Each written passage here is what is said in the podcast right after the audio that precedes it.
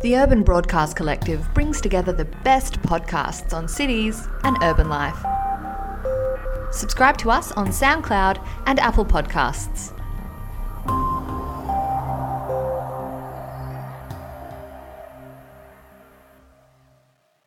Fabulous to welcome back Urban Squeeze for another year. Jason Byrne. Talking about immigration and how that affects uh, affects cities uh, and their growth and development and that kind of thing, and kind of topical because we're seeing some countries want to place restrictions on certain types of immigrant for whatever reason. Um, so topical from a number of points of view. But before we get to that, into the nuts and bolts of it, I have, I, you've got to be careful when you ask questions sometimes. And I thought it was a fairly innocuous one. How was your Christmas, Jason? I asked, and you said, uh, landed up in hospital. oh, dear, oh, dear. you went, why? And, and, I said, from some extreme gardening. Extreme gardening. What happened? Yeah, uh, nicked my arm on a um, on a branch or something like that when I was gardening, and landed up with a big infection in my arm and in hospital on a drip and all that kind of stuff, oh, which made me think about human environment relations, right? And how we interact with other organisms in the city and that kind of stuff. Be careful how much green space you wish for, perhaps. Yeah, I don't know. Certainly not in your arm. your arm, exactly. Well, have you recovered fully? I have. Excellent. Yeah. Good. Good to have you back for, for another year. Uh, School of Environment is where Jason Byrne is from. And today we wanted to discuss the role of immigration in, in shaping uh, Australia's urban and regional centres. We can talk about it in the context of the Gold Coast or talk about it broadly, uh, whichever way you want, really, Jason. Where, where, where to begin? Yeah, well, maybe let's begin with what prompted me to think about this topic mm. for this week, and that's the news coming out of the US, like you said, with certain people talking about putting up walls and getting mm. other countries to pay for them, and it kind of takes us back to episode one of the Urban Squeeze last year when we were talking about population growth, mm. right? And at one point, Trump was talking about maybe even requiring Australian residents to uh, to get a visa and have an interview and all this kind of stuff to visit the US. And I started thinking, well, what role do immigrants play in cities? Let's let's talk about that. It's a really good place to start. Um, we're an immigrant nation, right? We're one of the big four in the world in terms of our immigrant population. Um, you talk to your neighbour or your friend or people down the road, you, will find someone who's got a, a recent immigrant background, uh, and these immigrants contribute to Australia in a really vital way. And yet, much of the public debate's kind of become a bit toxic. So mm, I thought it'd mm. be a really good place to begin to talk about all the great things that immigration brings to Australia. Give us a list. Yeah, well, there's a few. Um, so we can start with the obvious one the kind of uh, cosmopolitan vibrancy of cities. When people talk about multiculturalism and immigration, oftentimes the first thing they think about is food right? We, we think with our stomachs with immigration. So oh, I'm putting up my hand here. Right, yes. I can yeah, go down the road enough. and get some Indian food, or just around the corner is a great Lebanese cafe. Baklava, or, you know. yeah, right. we like it. Yeah, uh, and certainly that's one of the huge benefits. Australia transformed, and you would have seen this. And I, I saw this as I was growing up. Australia transformed quite radically from the um, 60s and 70s into the kind of culture we have today, where we enjoy our really great coffee and we take it for granted. But that came from predominantly Southern European immigrant groups who brought their coffee culture to Australia, right? Mm. Before then, you look back at the photos of the Gold Coast or other centres, and you can see quite uptight little cafes with drip coffee or something on the menu, right? Nothing very flash compared to today. So, yes, food, fashion, um, a cosmopolitan vibrancy, better services. Immigrants often uh, start up businesses, and so we land up with a lot of small businesses providing services we might not have had before. Uh, breakthroughs and new ideas. If you look to Australia's um, great immigrants. We've got architects, brain surgeons, heart surgeons, artists, composers, sports people. The list goes on and on, right? We mm. wouldn't be the great nation that we are without immigrants. Um, and then better cities as well. If we look at our cities, we can see an immigrant footprint right across the urban fabric, and that may be through different design ideas, new ideas about way to build buildings, or better ideas about how to integrate housing and public transport, for example. So yes. there's, there's a pretty decent list of benefits. Yeah, I think we're only just scratching the surface there too. Jason Byrne from Griffith Uni, Urban Squeeze on Drive this afternoon. Uh, people do often ponder, uh, dare I say, worry about enclaves popping up in cities. There's the southwest of Sydney, uh, for instance, Cabramatta, big Vietnamese population, where there isn't seen to be uh, an obvious way for a kind of is osmotic the word for an osmosis, a cultural osmosis to take place, where people can integrate uh, in a in a kind of natural, organic way. It sort of kind of creates an us and them. Is that a kind of downside, or is there a movement away from that in terms of the way cities are designed and planned now? Yeah, great question, Matt. So we can actually trace some of these ideas. These are not new ideas, right? We can trace them, trace them all the way back to Shakespeare, and we look at some of the Shakespearean plays and concerns then about mm. what we might call ghettos, right? This idea of the ghetto. Um, and that was an idea of containment. Uh, back in those days, predominantly around containing Jewish people in, in those cities. Um, the ghetto certainly is large in the planning imaginary in Australia. Um, the post war reconstruction and rebuilding of Australian cities and the great expansion had this idea of, oh, we must, must prevent ghettos. But when you go to cities like Los Angeles or San Francisco or London and, and, other cities, you'll find large concentrations of immigrant groups. And oftentimes that's there because there are very positive benefits for those groups.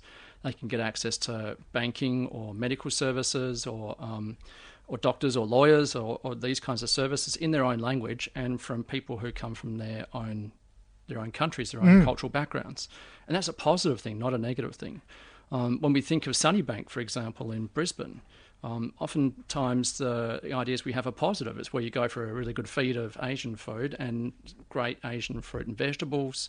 Um, and then the people who are visiting Sunnybank may even be some of the, we call them diaspora, people from those communities who are maybe far flung in other places and want right. to go and get access to those services. So, mm, mm. so not a bad thing. Is this why um, the Chinatown idea? Uh, is often thrown up. Well, it has been here on the Gold Coast, for instance, up towards Southport. There is that uh, uh, the positive elements of, of having a specific cultural centre. That's why we do it. Yeah, I mean that's a really interesting case too, because many Chinatowns in Australia are invented. They're, yes. Uh, they're not like the Chinatowns that you might have found in, uh, say, California and places like San Francisco that kind of grew organically. We kind of we even have bills like the the Chinatown in Brisbane was established through a an act of parliament. It has a bill for the creation of Chinatown. Is right? that right? Yeah, and they're, they're, kind of artificial and soulless for many people who visit them. They're a bit more touristy. Whereas I think if you point towards the uh, the kind of authentic enclaves like Sunnybank, that's where you'll find the real vibrancy and the, the real mm. services that are occurring. I, I remember for, well, Melbourne's well known as a multicultural centre, and living down there, you'd go out. Uh, I think it's. Um, Bridge Bridge Road, Bridge. anyway, through Richmond, and there was just a string of Vietnamese restaurants in one specific section. You could pick it. You could pretty much pick one for any night of the year, uh, and that's where you would go. It was the, the, the exact spot. Gold Coast, relatively young city. Um, I remember from the Suburban Spotlight series we did last year, though, where we focused on different postcodes each Thursday night and, and spoke about who lived where. And there was certainly some themes starting to develop. I know, um, you know, for for instance, significant islander communities in the north, uh, northern hinterland, uh, New Zealand populations here and there, South Africans as well. Um, when we think of immigrants, we often think of European, Eastern European, uh, Middle Eastern immigrants as well. But it, this is a broad spectrum we're talking about. It's a broad church. It is a broad church, and you know what we don't often talk about these days anymore, like the ten pound POMs who came out yeah. right, um, to Australia in very large numbers. If you look at the Australian Bureau of Statistics data, most of our immigrants, like you rightly said, in, in Queensland and on the Gold Coast come from New Zealand, from South Africa, um, from the United Kingdom. Um, and so they're traditionally white societies anyway. There's not really a lot of mm. uh, integration that you have to do if you're coming across from New Zealand, right? Um, but more recently, we've got uh, an increasing number of immigrants on the Gold Coast and in Australia generally, certainly very, very much in Australia from Asia, so from China and India. And that's beginning to change our cultural landscape here on the Gold Coast. Um, there was an article that was out on the ABC late last year, December last year, in the news, talking about how um, there are 12,000 refugees from Syria that are being um, mm. resettled in southeast Queensland at the moment, mm. right? And so we're going to see some, I think, some quite dynamic shifts in our, who we traditionally think as being immigrants here on the Gold Coast, uh, increasingly large numbers of African people, people from Iraq, people from Syria, these kind of countries. And again, I think that's only going to be beneficial. We're going to see some I think, very vibrant and positive changes here. Yeah, excellent. Uh, Jason Byrne with me, Matt Webber. I'll get to some traffic news in a few moments. Talking urban squeeze, Let, us bring it back to the planning uh, side of things here, Jason.